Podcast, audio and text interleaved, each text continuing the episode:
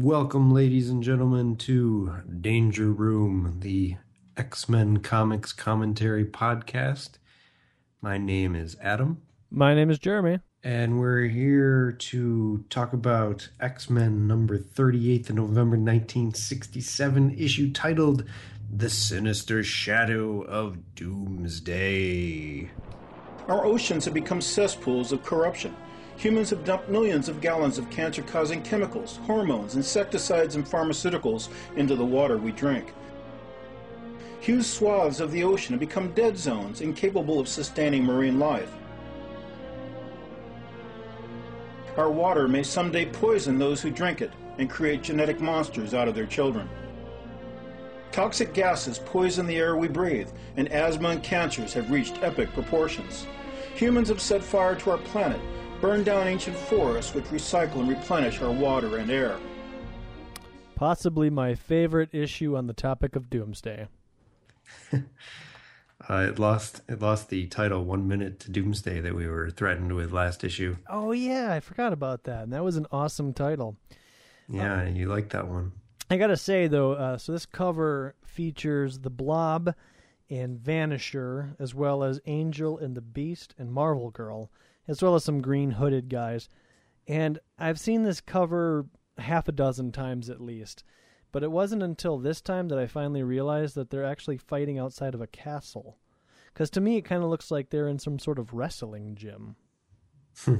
I mean, it, maybe it's just because I wasn't paying attention to the background, but more the foreground.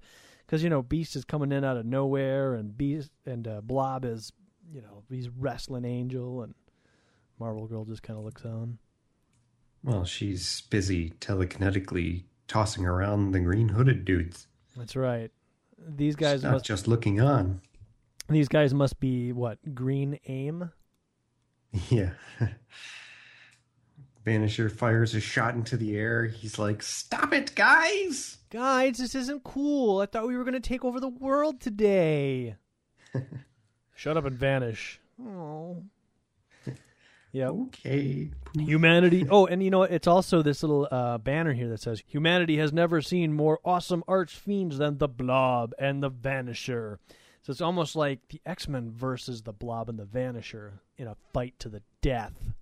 If I didn't know any better. Yeah, man, that's what I'm talking about. Anyways. Humanity has never faced a deadlier disaster than Doomsday. And here's the thing the last tag on the cover that kind of threw me for a loop, and I'll explain where. Uh, as I was reading the issue, bonus starting this blockbuster ish, a new Smash series, The Origins of the X Men. So we get two stories today, fellas. And Now, is that a sign that a comic book is losing popularity when it has to divide its stories into two, or any idea on the reason behind this? I don't know if it's a trend in comic books, but I'm pretty sure, based on some of the research that I've done into the X Men, that sales are waning at this point. Can't imagine why. Come on, we've been telling the same Factor 3 story for a, a year now. All right, so the title of this comic book is indeed not One Minute Until Doomsday, as promised in the last episode or issue. It is the sinister shadow of dot dot dot Doomsday. Honestly, it's a good thing it's not called One Minute Till Doomsday because this issue takes place over what feels like several days. Ugh. you know, to draw a parallel, I was reading the uh, last month's Walking Dead issue number 95, and I think I cranked through that issue in about five minutes. and this darn comic book here, I think took me about 25, 30 minutes to chug through. This is a great setup for the issue. oh, okay. Uh, you might as well skip ahead to the last 10 minutes there, fans. well, I mean, we're going to be hilarious. oh, okay, good. Trust me, good. you want to hear our riveting commentary and uh, all of the X Men that we make fun of. Okay, so, anyways, the other thing to note about this issue is uh, apparently Ross Andru also lost complete interest in this story because they now have brought on Don Heck. Who, in my opinion, is not that impressive. He's no Ross Andru or Werner Roth or Jack Yep. Kirby. Yep. Don Heck is not good. nope. Sorry, Don Heck, if you're still out there and in the business, but uh, maybe this is his early work, and and uh, he went on to do really good stuff later on. yes, he changed his name later in comic book years to Jim Lee. oh, okay, awesome. All right, so we get our first um, splash panel here. We've got Bugman or the Master Mutant or whatever his name is, who's on the, Mutant Master. We're essentially leaving off from where we where we stopped in the last issue, which is the X Men are staring at a giant screen and giving up. Yeah, the mutant master's like, oh, doesn't matter that you escape because the world's gonna end in the third world war, ha ha ha. But he's on a video screen, and so the X Men are like, oh, he's mocking us. What are we gonna do? It's gonna be doomsday. Come on, let's go. And I'll- we already mentioned uh, Roy Thomas and Don Heck, or did we mention Roy Thomas? But the issue is inked gingerly by George Bell and lettered elfishly by L.P. Gregory. These are all new people. Yeah, apparently Marvel went through a hiring uh, um, bash here. I think this is one of them their fill-in issues. Ah, one would hope so. we won't know until next episode, though. Yeah. So as we move on to the next page, gone are our uh, Ross Andru perspective shots, and we're back to square, simple panels, kind of boring looking. Oh well. Yeah. So Cyclops is not. The Cyclops is commenting about how the mutant master is isn't even concerned that the X Men have escaped.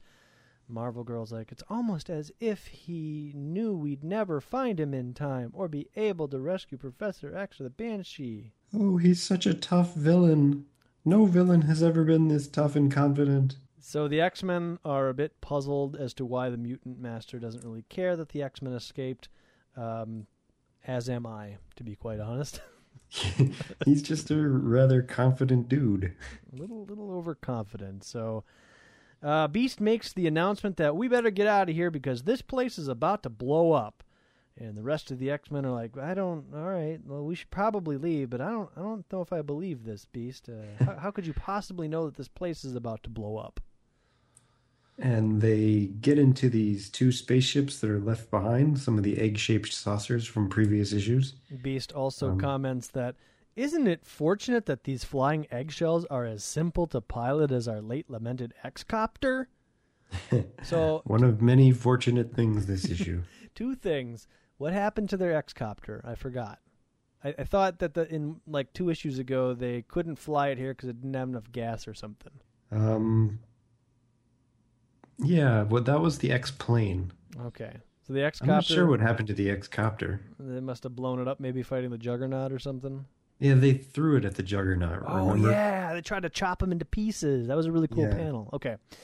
Anyhow, uh, so yeah, it is very fortunate that they can fly these egg-shaped spaceships that the mutant master happened to leave behind in apparently this abandoned fortress that they were at but are no longer at. I'm so confused. Like, did the mutant master and the changing changeling capture the X-Men? Because they had that whole dialogue of "Look who we are, and we're evil, and we're gonna start World War Three now." Go into the uh, Oblivio Ray, and then what? Did they leave? Go to their Yeah, other I base? guess so. okay. They're in the Oblivio Ray. Let's go. Let's go to our second base. This is gonna be awesome. It turns out that uh, the beast has developed a third or fourth mutant power. His feet are so sensitive to uh, vibrations or I don't know what, but he can his feet could tell that there was a bomb hidden beneath the very floor. What else do you think he could detect with sensitive feet? Iceman's doing the dishes. Marvel Girl is thinking about Cyclops. oh wait, I just wish she was. Uh, and so Iceman's kind of like, "What? You're crazy! What a harebrained idea!" And at just then that, before he finishes his sentence, the fortress of Mutant Master explodes behind them. And they're actually in two egg shaped saucers, which I didn't realize the first time. I didn't really either, but yep, they're in two two egg-shaped saucers. I'm gonna actually go back. It was the angel who's talking to Cyclops, saying, Wait, I'm conf- I don't know who's in what ship to be honest. It doesn't Beast matter. and Cyclops, or Beast and Iceman are in one ship, and Angel and Cyclops are in another ship, Yeah, but and they left Marvel Girl behind. if you look at the third panel, it looks like Beast yeah, is Cyclops is in the same ship as as Beast. Iceman is flying it. It looks like Beast is talking about, "Oh, it's so great that these are just like our X-copters." And somebody, presumably Iceman, is saying, "Yeah, Beastie, we're already lifting off from it, and it's still intact." All right, so Iceman, Beast, and Cyclops are in one ship, and Jean Grey and Angel are in the other ship. All right, okay. Yeah, that makes sense. Uh, and then, so we flip the page after Iceman says, "Is there any way I can strike that comment from the record?" Wah, wah, wah. and uh, Iceman trying to, or, and Cyclops trying to keep a little bit of uh, uh, levity to the air says, "Don't worry about it, Bobby. We got more urgent things to do." To which Beast says, uh, "What are we going to do about the final s- scheme to destroy the world, creating another world war? Mm, And uh, what's our next step, Mister Summers?" And Cyclops says, "Back to the school."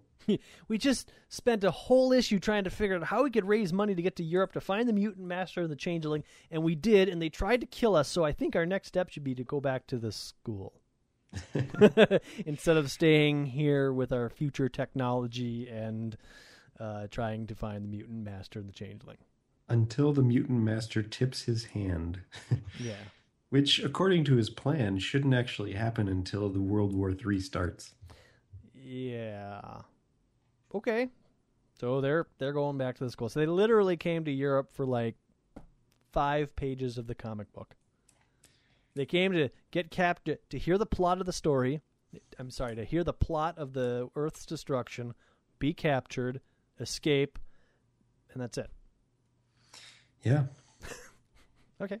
impressive. All right. So th- Luckily, these ships are really, really fast. So we go to uh, apparently the second base, uh, where the changeling and the mutant master are having a little discussion about how things are progressing. And the changeling is questioning Mutant Master's logic, saying, How did two magnodiscs come to be left completely operational in our base that exploded? That's a really good question, changeling. And uh, Mutant Master responds, Shut up, fool. What does it matter? We aim at nothing less than mutant supremacy over the remnants of the war-torn planet, and you waste your time on insignificant trifles. Changeling's like, Dude, nobody calls me a fool. I'm the changeling, yo. I change up on you. You can't do anything without my help. I'm I'm the changeling.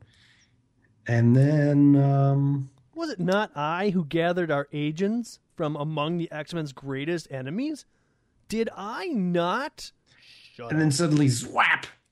Hold your tongue, knave, lest I abruptly dispose of your services thus. Why does he have white balloons and yellow balloons?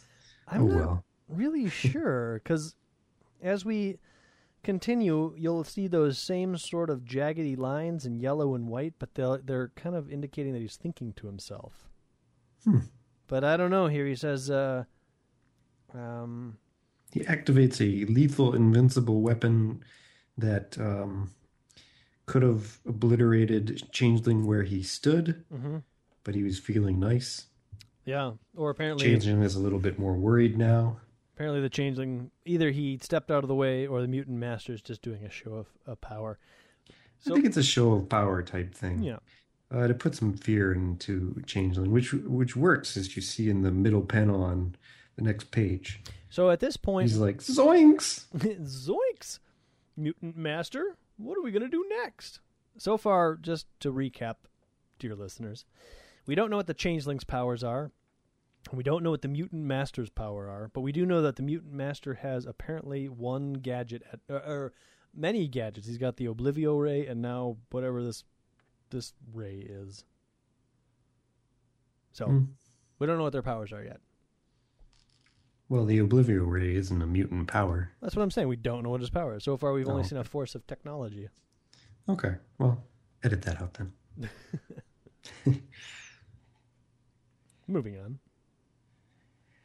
So the now uh, surprised and, and fearful changeling says, In no way did I mean to challenge your leadership, master.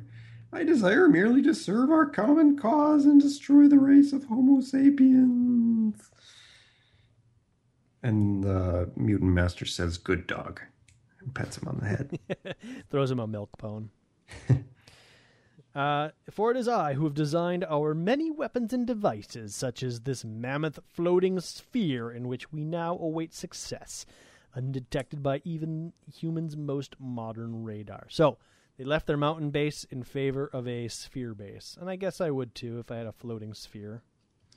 Yeah, they were like, hey, check out my cool sphere vase.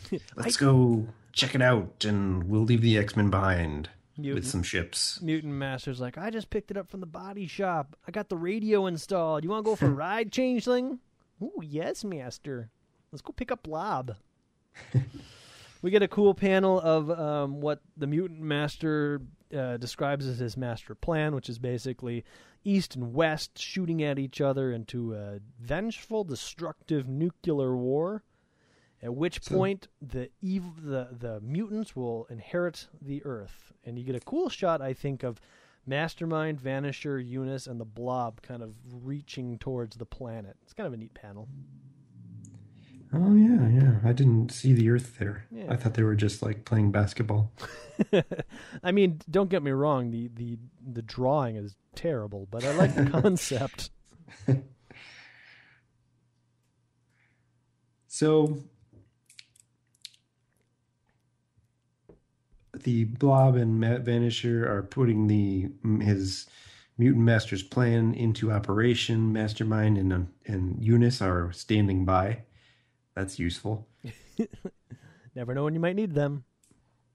And um, the mutant master says, "If if the X Men dare to interfere, can I not easily destroy them with weapons such as this?" Which he sets off uh, a shock ray that goes room and its sonic waves permeate the chamber, filling Changeling's head like a deafening roar.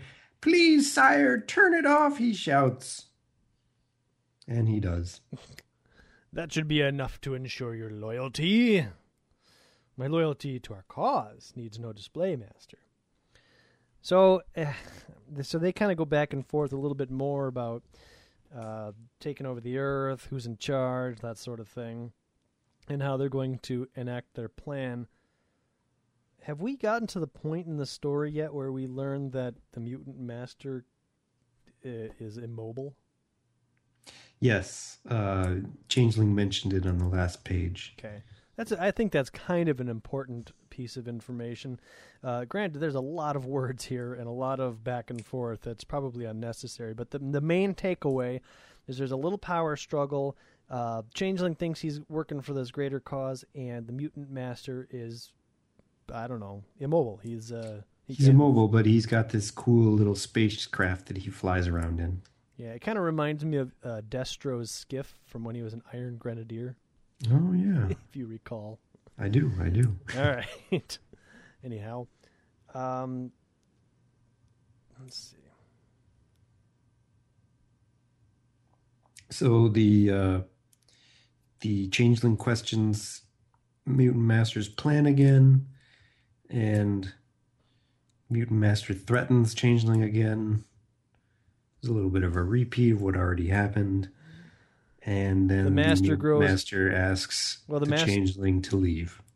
Yeah and I, yes and he does. And uh, if we're looking at the bottom of page five i'm not exactly sure what's going on here but he appears to be I don't know if he's vibrating or if he's in the engine room or what, but we haven't seen this room yet. It's a pretty big room. Yeah. Um, and uh, Changeling notices that the mutant master is becoming more arrogant as every minute passes. Intolerably arrogant. He's getting pretty irritated with him. That guy's annoying. and so, what we also learn here from the little yellow box is that uh, apparently the Changeling is turning on a radio signal that is at such a high frequency that only evil mutants and dogs can audibly hear them. a note which I was going to ignore. oh, sorry, but it was directed No, towards that's okay. it was directed towards the ham radio operators of the '60s who might write in looking for their no prize. Yeah, probably. It's dumb. It's very dumb. so, anyways, we'll move along. Evil mutants and dogs. And the mutant master comments about the changeling. Oh, the fool is resistive, resentful, but he suspects nothing. So this is where he's not thinking, but he's talking aloud. But you would assume that changeling would be able to hear him. So I don't know if these are thought bubbles or if he's electronically whispering or what. Changeling is totally in the other room, like, what? What is he saying? Like, I'm right here. I can hear everything you're saying. you fool. Using his fascinating power, he manages to uh, demolish a piece of worn out equipment. Not sure how. The uh, drawing doesn't quite elucidate that. Yeah, what does he say? He says uh he says that the changeling won't he doesn't suspect anything, nor will he until it's too late. Uh, and even if he did, it wouldn't avail him. Not he, nor all the evil mutants alike could stand against such a power as I possess. Oh, and then his power, as you said, destroys like a car engine. Exactly. Sheer, unbridled power which could smash them as easily as I demolish that piece of worn out equipment. For when the mutants rule the world, I shall rule the mutants. Thwam. Which led me to think maybe he's like Magneto or something, you know? I guess we'll find out. yeah. That was, that was my guess at this point. Yeah, one other thing of interesting of interest, I think maybe, and I'm not sure how the timelines work together, but I was reading in the last issue's letters section. Somebody mentioned, "Oh, you should bring back Magneto. Wouldn't it be awesome to see Magneto?" And the comment was, "Check out Avengers number blah blah blah." Yes. So if the uh, if the mutant master is getting together all of the evil mutants, shouldn't Magneto be part of that uh, cadre? Oh, uh, maybe he is. Oh, maybe that'll happen later in the issue, and that's what Maybe the mutant master is Magneto. Maybe I guess maybe I hadn't thought of that. And he's wearing a random. Although if he's in the Avengers, probably not. yeah, yeah, We sh- we'll, we'll recap that Avengers issue soon. perfect. So, anyways, we go back to the mansion. Uh, the flying discs have apparently made. Wait, it I did want to point out one thing. Mhm. Uh, mutant master's costume changes color at this point. Yeah. It's been dark green up until this point, and now it's more of an olive color You're right. or brownish. You're right. I want to say though that his helmet was this color in an earlier issue or cover. Must be the lighting of the room. Yes, it makes greens look bronze and sometimes bronze look red. Because I think it's been all three of those colors. But you're right. There's a color change.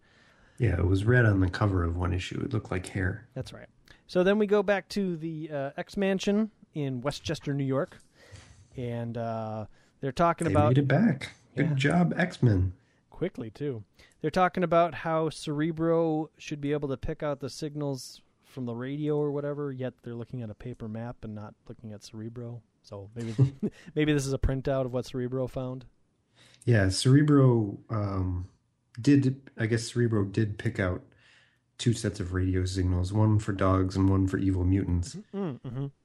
And uh, So then Stan was wrong. He said that the signal was only audible by dogs and evil mutants and not Cerebros. yeah, well, maybe Cerebro's a dog. Maybe they put the evil mutant filter on for uh, Cerebro. At least, okay. So they the Cerebro has picked out the signals, and Marvel Girl comments, "At least we know where to go now. We've got to hurry if there's a chance to prevent World War Two, or I'm sorry, World War Three. I just want to say we're at the twenty some, we're at the twenty some minute mark. This issue was tough, and uh, I, I hope, I hope that's pretty evident. Yet at the same time, I hope you're having fun. We read the issues so you don't have to." Uh, so we we literally get this one panel of them checking the Cerebro map and then them getting back into their flying saucers. to go back to Eastern Europe, I hope they get to keep these because these things seem awfully handy. I bet we'll never see them again. uh, and so let's see, they split up in a different configuration. Now it's Beast, Angel, and Marvel Girl. Why one- was why did they detect a radio like radio signals at all? Why were they sending radio signals? Were they contacting They, they were contacting uh, Blob and and Vanisher and letting them know it's time or something. Yes, exactly. okay. so I don't know if like the the beast. And, I'm sorry. I don't know if uh, I don't know if Blob and Vanisher have radios or if it's literally a signal that only evil mutants can hear. I don't know. It's just a dumb concept. So this is coincidence number two in this issue, it, or you know, happenstance for the X Men. Oh, we found some ships. Oh, Cerebro found the exact signal we need. Let's go back to yeah. Europe now. Yes, uh, exactly. There could have been some sort of writing around this so that they didn't have to go all the way back home. I feel like somebody in the Marvel bullpen just isn't trying. I feel like uh, Roy Thomas is working around Don Heck. I blame this issue on Don Heck. So they get back into their airplane. Um, I mean, it could be Don Heck because think about it for a second. The last panel we saw of the X Men was just them flying away from the explosion, and then you get this panel of them looking in, a, in the map. So this this doesn't necessarily have to be the mansion. This could be inside of another European castle. Hmm. Yeah, you could have used like some sort of word balloon to say, "Hey, let's land at that European castle where there's a map room." I don't know, but anyway, so they get into their airplanes and they fly back off, or their egg-shaped planes and they fly off. Marvel Girl expresses some love for Cyclops. Oh, I hope he doesn't die. Not the one that I love. No, I mustn't think like this. Everything will be fine. We must succeed. We will succeed. Yep. Or something like that. She's in the plane with Angel and Beast, and uh, Cyclops and Iceman are in the other egg shaped saucer, just to keep track of that. Yeah, and then in the next page, um, the Marvel Girl, Beast, and Ice, or Marvel Girl, Beast, and Angel land in the forest. There's a lot of up and down here. We're leaving, we're flying, we're landing, we're taking off, we're flying. We're back at the mansion. Now we're in Europe. Mm. Don Heck. So apparently, uh, they're in Europe, but they're in communist Europe. So is that East Germany, maybe? I don't know. I, I figured they were in Mother Russia. Yeah, but okay, maybe. they're in, they're they're somewhere in Eastern Europe where every all sorts of leaders are meeting. Yeah, and Beast does drop the. Uh, Yet we're actually here to save the entire human race, including our anti-capitalistic comrades. Yeah. So, Russia. This is the first appearance of Colossus in this issue. Look at that big metal man saving his sister from the tractor. We could use him. Whoa. so we actually... So Angel's reconnaissance flight reveals that the medieval castle over there is guarded like Fort Knox. So the X Men decide to check it out. Uh, they know that somewhere a top secret conference is going on. They don't know where. And in the top secret conference, there's a bunch of people in military suits, like pointing at stuff. And we get a cutaway panel here of a bomb. And this took me a little while to figure out what the heck was going on. But it's a pair of legs, and behind the pair of legs is a bomb. Is a bomb. And if you if you look at the special note there, it's a cutaway drawing. So that might be behind something or in a chair. I'm not really sure. So it's under the table? I'm not no, because there's a leg and a hand, as if like you know. I see the leg and the hand. Is that another leg in the foreground? I can't really. This is a terrible, terrible panel. It's it's green, red, and white, and that's. It's between somebody's legs. It looks like. I think it's between two people. Like there's the leg on the right and then there's a leg on the left, but those belong to two different people. Right. So anyhow, that's where the bomb is, everybody. It's between some uh, between somebody's legs under the table. Yeah, yeah. That's what I'm guessing. It's between. I, I, I thought that guy's hand was a grenade at first. It, it took me. I was like, "What is this panel?" And I read the note, and it's like, "We just had to put this cutaway drawing of the menacing device, so you knew." And I was like, "What man? What is that?" Because it actually kind of looks like tractor. Tr- or no, it actually looks like uh, tank treads. Hmm. I'm like, is this a tank driving to something that I don't really get here? Is a panel they just dropped in for no reason? But anyways, the colorist could have done something to Yeah, make this a little clearer. We're dealing with a new colorist, aren't we? Yeah. So, anyways, uh, outside of the castle, um, Angel picks up uh, Marvel Girl as if it weren't no thing. And she comments that uh, she's worried about Hank. They had to leave him behind. Which begs the Um, question: Why didn't she just levitate herself up, and then Angel could have carried Beast up there? Well, she says he was too heavy to carry. Yeah, with her. so if Angel's carrying her, he can't carry Beast. Well, last issue he was able to carry all of them. I know from a falling airplane and slow their descent. Mm-hmm. Inconsistent. Adrenaline. It's all chalked up to adrenaline. Okay. He's not feeling it right now. So uh, anyhow, um, they're on So the yeah, Marvel Girl can fly. So I don't know. Yeah, well, she could have levitated herself. Angel could have picked up Beast, and even if Beast was a little too heavy, Marvel Cook could have extended a little bit of her telekinesis just to help out with that last extra couple of pounds of Beast, and they as they Well, could we know that maybe Beast has been putting on the pounds because we know that Marvel Girl can pick up Beast, or she has in the past. Yeah, she's flipped him over and spun him around and stuff. Anyhow, Oh well, he has to take the ground route. some communist comrade with his jackboots, I assume, sees uh, Angel and Marvel Girl go over the wall, and he decides that I've got to notify, I've got to bring them down, I've got to kill them. This has got to be a Frenchman. Oh, That's yeah. what I figure. He's got the mustache. Two costume figures, one of whom has wings. there must be enemies. I must bring them down. I need wine for my family. Beast takes him out, Yeah, and uh, handily, he, quite handily. he drops his gun and fires a shot, and then that sends everybody running out. Which I figured it, it was sending out uh, the people who were actually having the conference, Mm-hmm. but but no, I was wrong. No, this is just a bunch of guards. The people who are having the conference are not hearing any of this. No, they're in like some basement bunker room or something. It's soundproofed. Yeah, it's got to be soundproof Yeah. because they're they're now Beast is making a lot of noise. He's combating all the various guards, taking them all down There's one a- by one. There's a the cow and a bok, and those are Mhm. those are big letters, so you know they're making lots of noise. Yeah, Yeah, so Beast takes out basically the entire French army. Overwhelm him with sheer forces of numbers. Un- uh, ironically, nobody says retreat. so we have already done that, Captain. we are also, you would hardly notice it.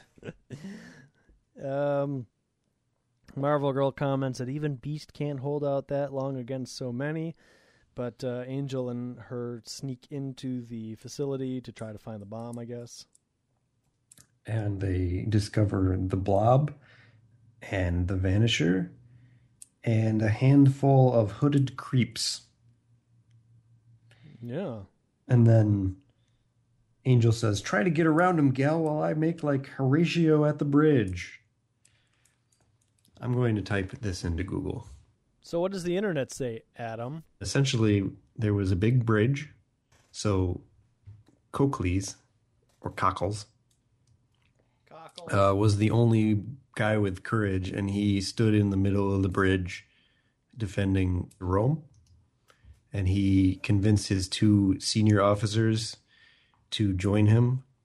And uh, there were lots of spears and stuff. So when Angel says, "Try to get around him, gal," while I make like Horatio at the bridge, what is Angel really saying? And it's okay to say, "I have no idea." Okay, I'm going to go with I have no idea. okay, so it's based on some true fact in Grecian history or some such. Okay, so Angel's going to defend communist Russia from the evil mutants on the bridge. The Vanisher, he's there. He's like, "Brash fools! Did you really think to thwart Factor Three? Skip the fancy words, Vanisher. I've got a score to settle with those panty-waist punks, and I'm settling it right now. I like panty waist punk. That, that's a cool term. My question is now: uh, do, do Beast uh, or Van and or Vanisher have any idea that they've met the X Men before? Yes. And do they know their Bo- secret both of them- identities? Both of them mentioned last issue that they had been mind wiped, I think. Okay, so they're like, ah, I kind of remember you guys, but do they I remember I remember aspects that are not important to your secret identities. Yeah, that's what I'm trying to get at. Okay. so the next page, we go to a professor who's wearing one of those Indian head wraps and is trying to conjure up some smoke. Oh wait, no, that's not what's happening. We go back to Shoehead, Changeling. The changeling is confronting the professor, and there's some smoke in the back. Oh, I know what's happening here. Okay. So the professor is saying, Changeling, you're mad. The mutant master's plan will fail, and the X Men will stop you. And then Shoehorn Man, Changeling, is like, Oh, whatever. It's touching that you like your little X Men people, but check out my predictoscope to see what's going to happen to the Earth. I love that he has a predictoscope. Yeah, I wish I had a predictoscope. it, it would make things in life so much easier. you know what I just realized? Dear predictoscope, will I get that raise I've been looking for? You know what I just realized? What's that? The see those three circles Mm, on his shirt, on Changeling's shirt? yes. That's a symbol of factor three. Oh yeah. Because that's like a reoccurring. I've noticed that on on uh, Mutant Master's helmet, and you can kind of see it on uh, Changeling's helmet too. Oh, And they look like screws. and they And I was were always like, these those things look like screws, but they're in fact there's always three of them. and they And were it's- it's also the factor three insignia. and they were also on Banshee's little headband. Yeah, Oh, somebody's clever.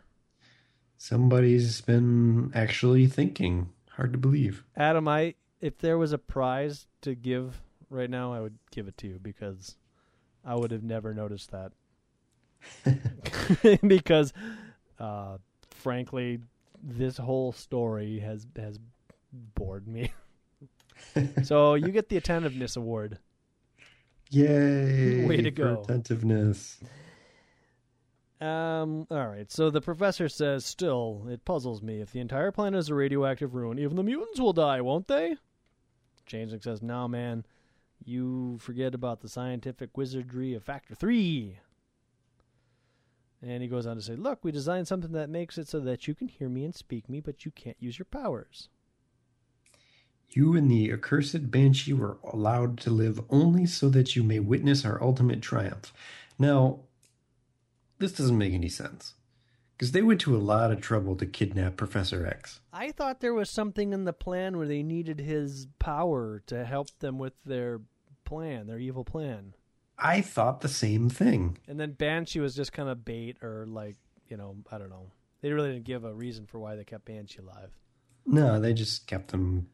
Maybe they kept him because they wanted him to witness the ultimate triumph. But I, yeah, you're right. I thought that the professor was important to their plan, but they seem to have abandoned that notion.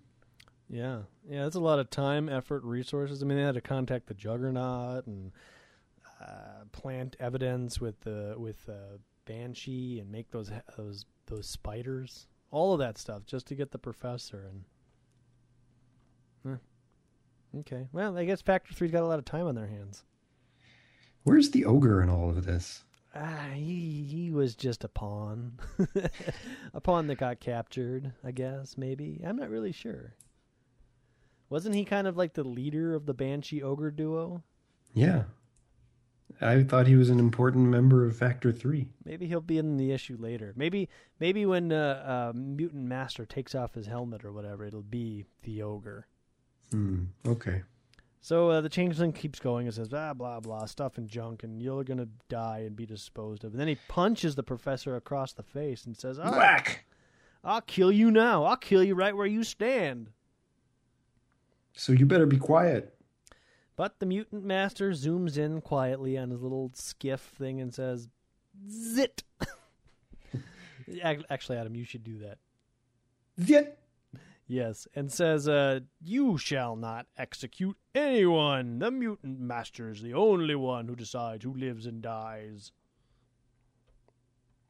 And It's uh, the master.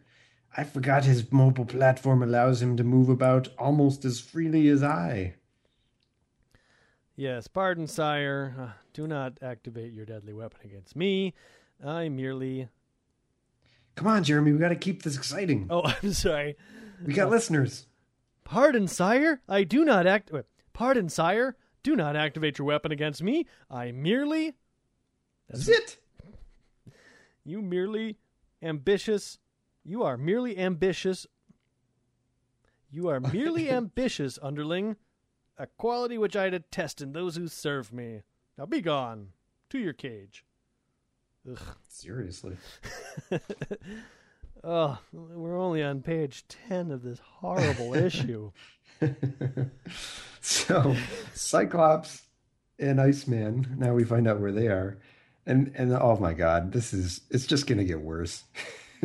Um, they went to a military base somewhere, maybe in Washington. We don't really. know. Apparently the only military base. America's miller, military base. They went to. The biggest value of this page is that the caption reveals to them as two other uncanny X-Men. Mm. Who could it be? And uh, so they land. Somehow these two mutants landed their egg-shaped spaceship at this military base.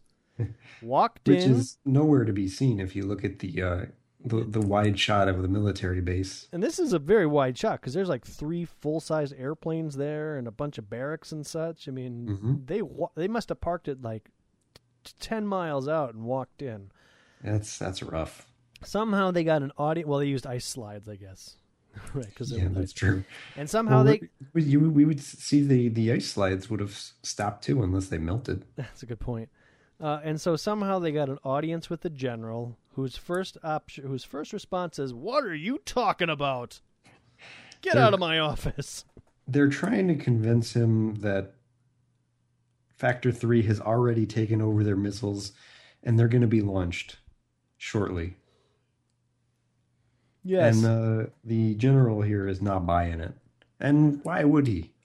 So they're not in Washington because the general says, "Get these two locked up while I call the Pentagon about this." So they're not at the Pentagon, which is in Washington. God knows where they are. And it's at this time that Cyclops stops asking questions and just starts shooting.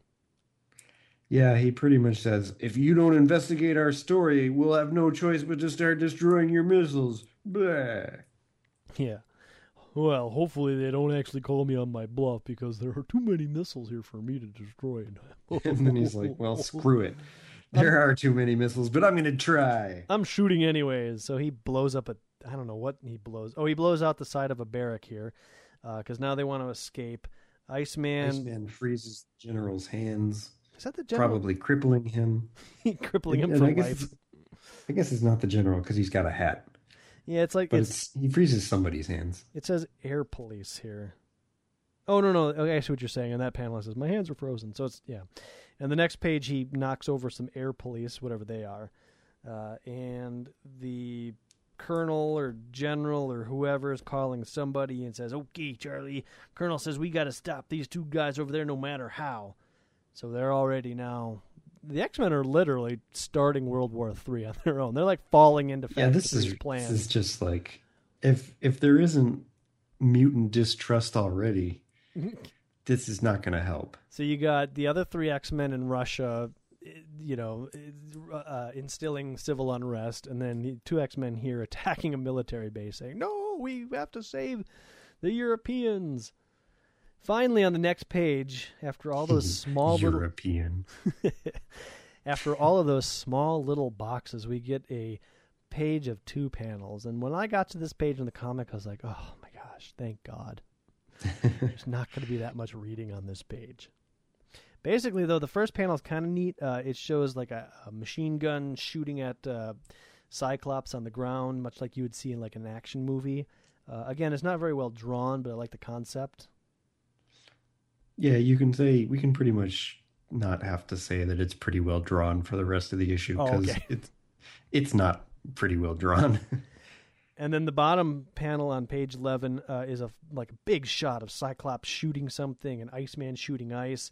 And it seems like this page could have probably fallen into one of those small panels, but I think somebody was getting lazy at this point. Maybe Don Heck was getting just as bored with this issue as we were. He had no idea what he was doing. Why? Why are there planes flying overhead? I don't. uh, Maybe they scrambled them that quickly. We've got to get those two guys at the Air Force Base. Let's launch the airplanes from the Air Force Base to attack the Air Force Base. Roger. Scrambling jets. So basically, Cyclops's and, and Iceman's plan is to destroy all the missiles, which Cyclops uh, thought to himself earlier that he couldn't do, but now he's decided that they have to try. There are hundreds of missiles here, says Bobby. Yes. Um, We've got to, we've got to try, lad, or die trying. If we fail, Factor Three will have won, and the human race is finished. finished, I tell you, Bobby boy. so fast forward to Europe, in which Angel and Marvel Girl face off against the Blob and the Vanisher, as well as some hooded purple guys. Quickly, agents destroy the X Men with ray blasts. Yes, They Vanisher. fire their they fire their ray blasts, and Marvel Girl telekinetically moves a door in the way. Um, Those are pretty crappy ray blasts if a door can stop them. they are pretty crappy ray blasts. Um, I, I would agree. Uh, then the angel comes through, flies around, knocks them all over, and Knocks uh, all the Factor Three eyes over, and then runs straight into the blob. Yep. I think this has happened before. And the blob says, Not so fast, boy. Blah, blah, blah. Look. Well, it's it's slightly different because the Vanisher put. Well, can the Vanisher do that? you know, it says here, uh, Angel says, Vanisher must have teleported him somehow. So if we go to the first panel, we see the blob and the Vanisher next to each other. If we go to this panel, and actually the next panel, you don't see Vanisher anywhere near. So Nightcrawler, who has the teleportation power, can teleport groups of people or himself or, or, or one other person, but he's got to be there with him. So one could extrapolate that on the Vanisher, though we haven't seen it yet. And I'll be honest, from what I know of the Vanisher, I don't think he can do it in the future. But he's Wait, still he's know what? nowhere to be seen. I think, here. I think in when he was a member of X Force, he could do that. So I'm going to extrapolate from the 2000s that he can do that. Okay. But regardless, he must have like vanished in and then vanished out because you don't see him in any of these panels. He's behind the blob Oh, okay. in both of these panels. So he repels off of the blob. The blob says, "Hey, baby, you want to take me on?" And she reminds everybody he's as he's as invulnerable as ever. Thanks, Marvel Girl, for that contribution. Angel collects all of the guns at this point from all of the knockdown purple guys. But he knows he doesn't know how to use them, so he throws them out the window. Yep. Oh, just throw these out the window. Ain't nobody gonna need them. He knocks over another purple guy. Marvel Girl goes diving at the uh, blob for some reason, but not. Well, I the think blob. the, the the blob is going after Marvel Girl, and she's diving out of the way. Oh, okay. And so she also uses a little bit of telekinesis to kind of throw him off, so his timing's all off and he misses. Uh, I don't really know what the point of that panel is. Vanisher uses his awesome power of holding a gun. Yeah, this is very confusing. um, one panel we have Vanisher with a gas gun aimed at Angel, and the next panel panel somehow the gas gun has been turned around and Vanisher is knocked over, and the dialogue says, "Just as I hoped, I managed to upset him so that he was gassed by his own weapon before he had time to teleport himself away." I don't follow either that dialogue or these two panels. But there's a whoosh, so it must have to do with the Well, whoosh. The whoosh is the gun noise. Is it? I would assume so because it's right above the gun, which looks like it has discharged the gas. He well, I'm skipping over it because I don't know what's going on. he says, "Stand still, you." Mm.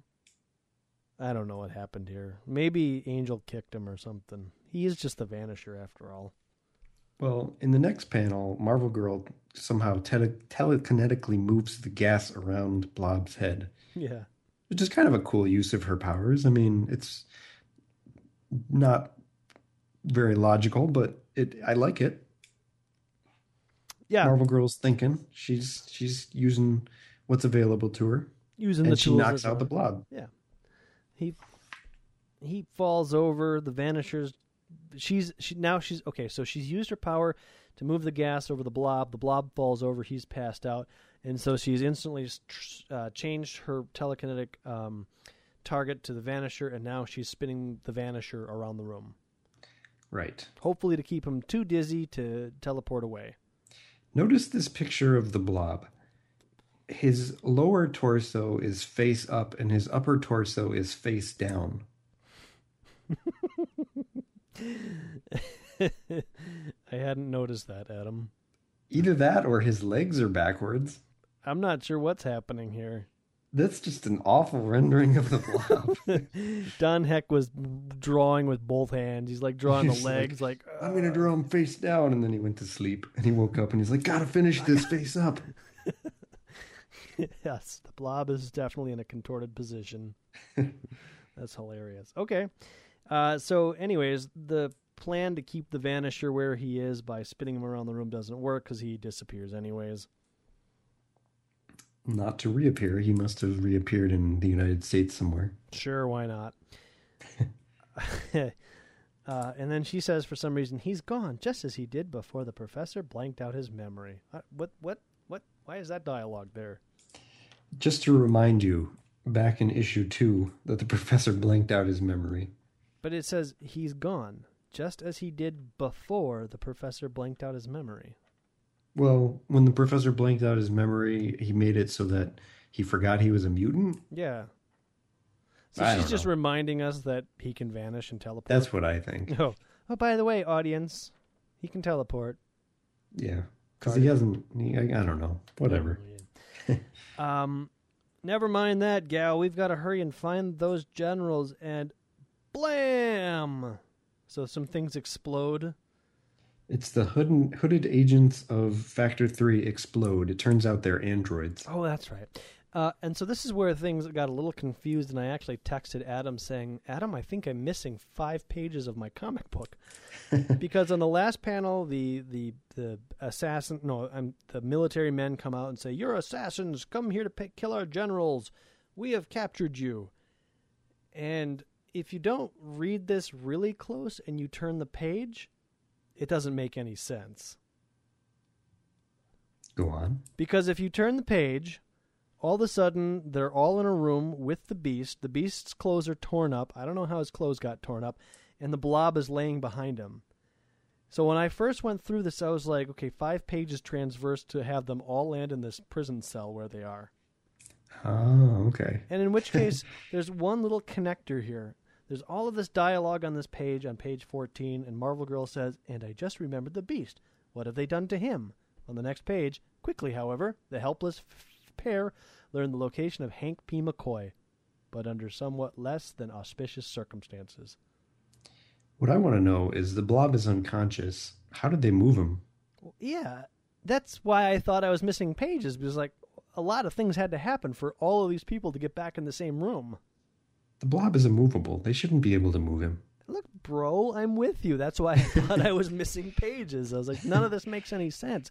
And then I realized this comic book's only 15 pages. Thank God. Good Lord. Can you imagine if there was four more pages in this thing? Maybe in four more pages they could have finished the Factor 3 saga. But as we find in the next panel, it's the end of part two, or part eight, depending on what you're counting. And the Mutant Master's con- costume has changed from a yellow color back to green. And he's uh, laughing about his victory, and within minutes, the explosion will happen. And uh, the X Men are prisoners, all part of his plan. So that's where we end. Uh, Cyclops, Iceman, blasting missiles, Beast, Marvel Girl, Angel captured in a uh, inescapable prison with the Blob. what an embarrassing way for those two highly trained mutants to be captured, though. By like six people with guns. Yeah, I don't know. They just gave up. Well, they got us all. They got us off guard. Oh no! So there, so there you go, folks. But no, there you go. Not yet. Wait, what? Because there's another story. All right, folks. This is where you, you you hit pause. You go out to iTunes. You leave us a nice little review. You give us five stars because we're so informative and funny. And you go out to Facebook and you go to facebook.com forward slash Danger Room Production. Wait, facebook.com forward slash Danger Room Podcast. And you're still on pause and you're going to the bathroom because look, we're already into an hour mark here at this point. You need your you need a break at this point. Go get yourself a soda, a little snack. Don't worry, we'll wait. Okay, we're done waiting. so this the second story that we get is called The Origins of the X-Men. A man called X. Where we meet a man called X. Woohoo! There And isn't actually a man called X in this story. There better be. There isn't. So the story is written by Roy Thomas, drawn by Werner Roth, thank God. and we've got uh, John Verpoorten as the inker, Sam Rosenbach as our letterer, yeah. and there you go. So we kind of try to let's let's try to make this one quick Oh, because because we're already over an hour. Uh, yeah, this this so basically this is uh, yeah this is the origins of the X Men. So apparently, as uh, the yellow box says, it's the most requested superheroes and most requested superhero series in Marveldom. So So I guess people must have been writing in and, and asking for. I want to know how the X Men got together. so the setting is a long file cabinet room in the bowels of the X Mansion behind a locked door where we zoom in on a filing cabinet. And on that filing cabinet, we get a little label that says Subjects, Mutant. Subtopic, The X Men. Cue credits, go music. Cue Patrick Stewart. Every now and then, evolution takes an evolutionary step. Oh, sorry. I can't remember his dialogue. We cut to a TV where there's an anti mutant riot happening, and two people are watching it and deciding that they need to start investigating the so called mutant menace. So we know that this takes place a while back, before issue one, even. I thought that um, in X Men number one, really X Men number one through like number five or six or something, it all seemed very happy and, and coexistence and coexistent and peaceful. It didn't seem until maybe like seven, eight, nine, and then later on where some of the mutant, like I don't know about those mutants, and certainly we didn't see any sort of mutant rage until we got to the Sentinel story. So Well, you know, they were they were developing what the X Men were all about, and um, this seems like the first of many retcons. this is definitely a retcon. Okay, just so that we're clear. So, uh, a couple of FBI agents, as you mentioned, uh, talk about the panic and they better do something, start a file or something. And then we flash to a cobblestone pathway in front of a mansion where a boy is throwing newspapers. And he's talking about, man, this place is creepy, but hey, he pays the bills. I get my money every week. And this is. and uh, an old man's hand reaches out to grab the newspaper. He sees the headline says mutants on it, and he's like, "Oh, could it be?" And uh, it's Professor X. it's a man called X. Oh, okay, fine. and he It's says, a man called a man named Charles Xavier. And he says, "Ah, so uh, it's come at last. I knew it. It's happening. The day the human race discovered the presence of mutants." I must leave for Washington at once. Yeah, I, I'm, hmm, I don't know. According to this account, the FBI is beginning a special investigation as of today. It's just a very detailed newspaper article. Yeah.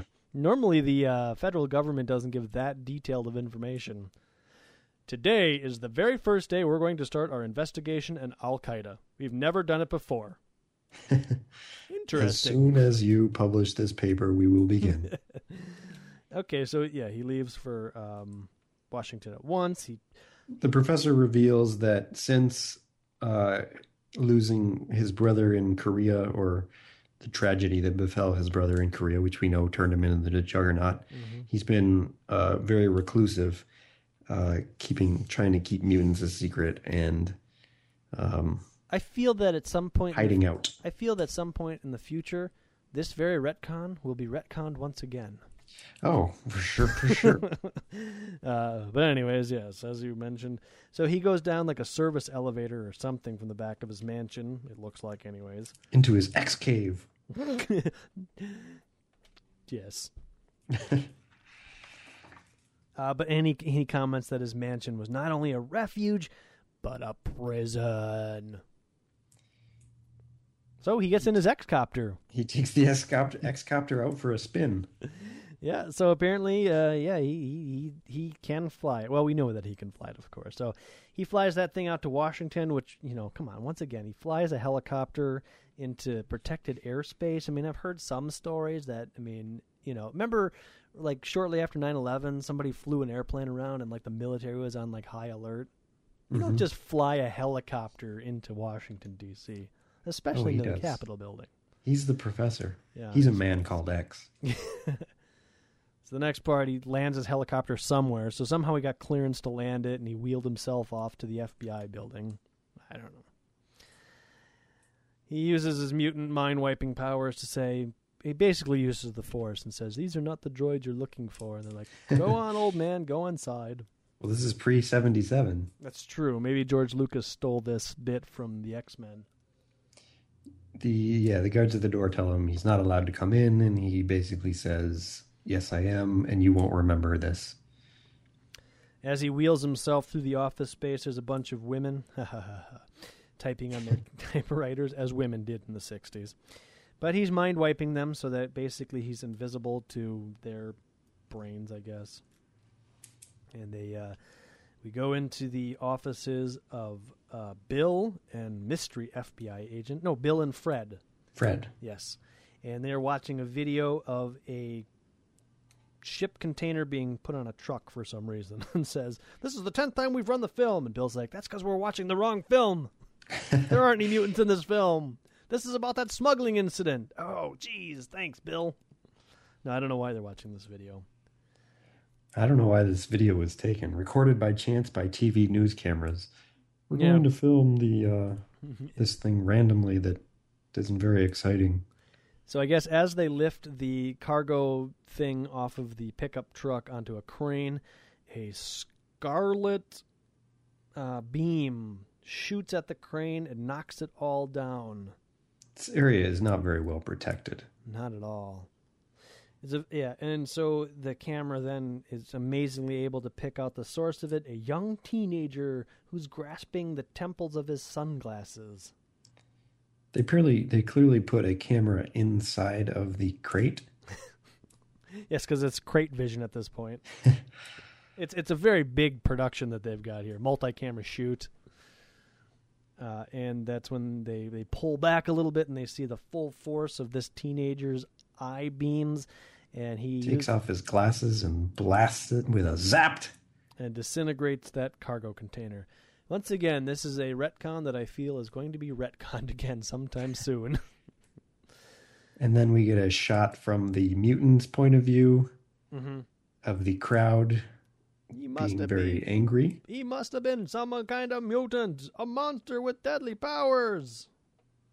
Then he's more dangerous than a falling crate by far. So it was Cyclops that created the mutant hysteria. Yeah, My question is, why did they watch this tape ten times? Yeah, I, I pretty much got it from the first time. yeah, but clearly a teenager shot with his eyes the crane and then saved the people inadvertently or something. I guess it's so unbelievable. Yeah, maybe. I They're suppose. just like, wow, Watch this is amazing. I could watch this all day. Are you learning anything? No, but this is amazing. Watch it again. This is part of their investigation. Look at this. Let's watch it again. This is Can we watch it again? It's really neat special effects. Uh, so uh, yeah, Bill says it's uncanny. There's something about these mutants. I assume this is Bill, anyways. The blonde-haired guy. No. Um, no, that's Fred. The Oh. blonde guy's Fred. Okay. Uh, let me let's see. Ah, yeah. Fred says it's uncanny. There's something about the thought of mutants and otherwise normal human beings born with extra powers that drives distrust. It's at this point that the professor wheels himself in. Uh, Fred also suspects that it was an accident the first time that caused the crate to fall. Yeah, yeah, he does say something. It looks like that kid probably caused the accident, but then was able to fend off the accident. So that's showing That's that Fred's uh, got a little bit of critical thinking capabilities and isn't jumping to conclusions like the rest of the humans. Right. Yeah. Professor X shows up inside the room, and uh, Bill tries to push him back outside the room. We don't know how he got in, but I sure know how he's gonna get out. But he can't push the wheelchair because the professor is using his mind powers to make the wheelchair seem really, really, really, really heavy. You merely think you are pushing with all your might. In reality, it is you who are immobilized by me. How ironic. Fred pulls his gun, Yeah, and uh, and the professor reveals you are the one I've come to see because you, Agent Fred Duncan, are in charge of this investigation. Fred Duncan. Why, yes. I, I recognize that name. I believe if you go back to issue two, there'll be a little comment by a host named Jeremy who says Fred Duncan plays an important part in the X Men's history. Little did you know it was the first retcon. but still, called it. Anyways, Fred can't pull the trigger on his gun because the professor's using that same power. A power that he should use more often. He wouldn't even need the X Men if he just ran around using that power. I'm going to destroy the world. No, you're not. I can't move. He's a powerful mutant, but But- he's old and he has little faith in himself because of his wheelchair That's right.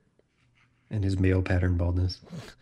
So he uh, talks to the. He says, uh, "You can't go find those mutants. You'll just antagonize them and make them mad. I should go find them. Let me go find them. I'll help you." That's not a bad idea, I guess. Bill, you got anything? No, Fred. I was I was kind of hoping you'd come. All right. Well, hey, Baldy, you you got a shot here. You're on. You Okay, Xavier, you've sold Fred Duncan. just check in with us at regular intervals. Excellent. We'll supply you with all the info we have on a regular basis, including completely random stuff that would seemingly not be important. So finally, we have a little bit of backstory as why the U.S. government continually calls the professor with odd information. Mm-hmm. I want to go back to where the professor is um, flying his helicopter, and I'll try to weave this in. I Okay. thought, as the professor is flying his helicopter towards the Capitol, I thought it was interesting this little bit of dialogue. How ironical that it took merely one newspaper article to make me see that my fate and that the fate of humanity are inextricably entwined. Is that ironical? or, It's is pretty ironical. or is the professor just crazy? He's crazy. I suspected it all along. ironic would be like, I quit the newspaper company so that I could become rich. But by reading this newspaper, I now have become rich. Maybe. Ironical is like 10,000 forks when all you need is a knife. That's just bad luck. That's not ironic. Anyhow, uh, so the professor, Fred Duncan, and Bill have aligned forces to um, try to I Corral the mutants. corral the mutants. And next issue, we get the origin of Cyclops. Dun dun dun. Pretty exciting. I can't wait. There you go, folks. Two stories in one. One kind of interesting, the other one pretty awful. Yeah. Thank God next issue is the end of the Factor 3 saga. I'm sure it's going to get much better after the Factor 3 saga too. I bet it will. I mean, it can't. It can't. The the I was I was all for the fa- Factor Three saga for a while, but it's just this issue was just bad. And if if next issue has Don Heck drawing, ah, I don't know. Adam, I have bad news for you. Oh no, Don I may have to give up the podcast. You might have to do the next one solo. uh, yeah. Well, there you go, folks. We dropped the information at the break. Um, We got a we got a shout out on the Facebook from one Holden W. Atreides. Um, he writes, "Found your guys' podcast lately, and I am slowly making my way through all of the episodes. Uh, I have to tell you, you guys rock my bleeping socks off. I decided to bleep that, but he wrote effing. get out of here. That's passion. Yeah, yeah, it's serious business.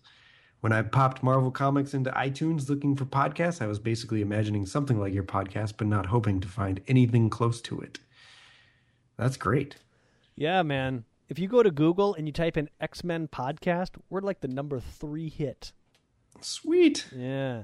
If you I didn't in, even know that if you typed in Marvel Comics into iTunes, we would show up, but apparently we do. that's pretty fantastic. Uh, We come up as like number 20. oh, we should fix that. But if you type in X Men uh, under the podcast category, I think we're also number three, right behind uh, the first class podcast, which has been abandoned, and another official X Men podcast. So we're like the number one non official X Men podcast if you type in X Men. So there you Yeah. go. That's pretty sweet. So thank you, Holden, for listening, and thank you for letting us find out about all this information about about ourselves. You really, uh, you really floated our ego there. William Henry Baker wrote into the Facebook page saying that he has been forever immortalized in the digital bits. Your, I, I believe something that you cre- you uh, you you coined. uh, and for that, I say you're welcome. We also got a new uh, review on the iTunes um, from someone named Henraldo. Oh, Enroldo. He basically took our advice and uh, he put awesome, and then he actually wrote some more text, which is which is hey awesome, not to be Yeah, repetitive. that's So awesome. that was like uh, that's like overachievement. We literally just asked for folks to go out and write awesome and maybe give us four or five stars. This guy wrote awesome, gave us five stars, and wrote some encouraging text. So Yeah, kudos that's- to that's, Geraldo. That's a twofer. Yeah, yeah. Thanks for Thanks, Henraldo. that. and uh, yeah, yeah. So that's Did you just call him Geraldo? I Gerardo, Geraldo, Gerando. I don't know. Henraldo. Henraldo. We appreciate feedback. Okay. Uh, yeah. So there you go. Thanks. Yeah. Thank you, everybody, for listening. Good night. Yeah. uh, all right, folks. Uh, until next time, the danger room is thankfully closed. If gods, aliens, or people from other planets have been observing the Earth, they might conclude that humans were attempting to destroy their planet in an orgy of mutual self destruction and mass suicide on a planetary scale.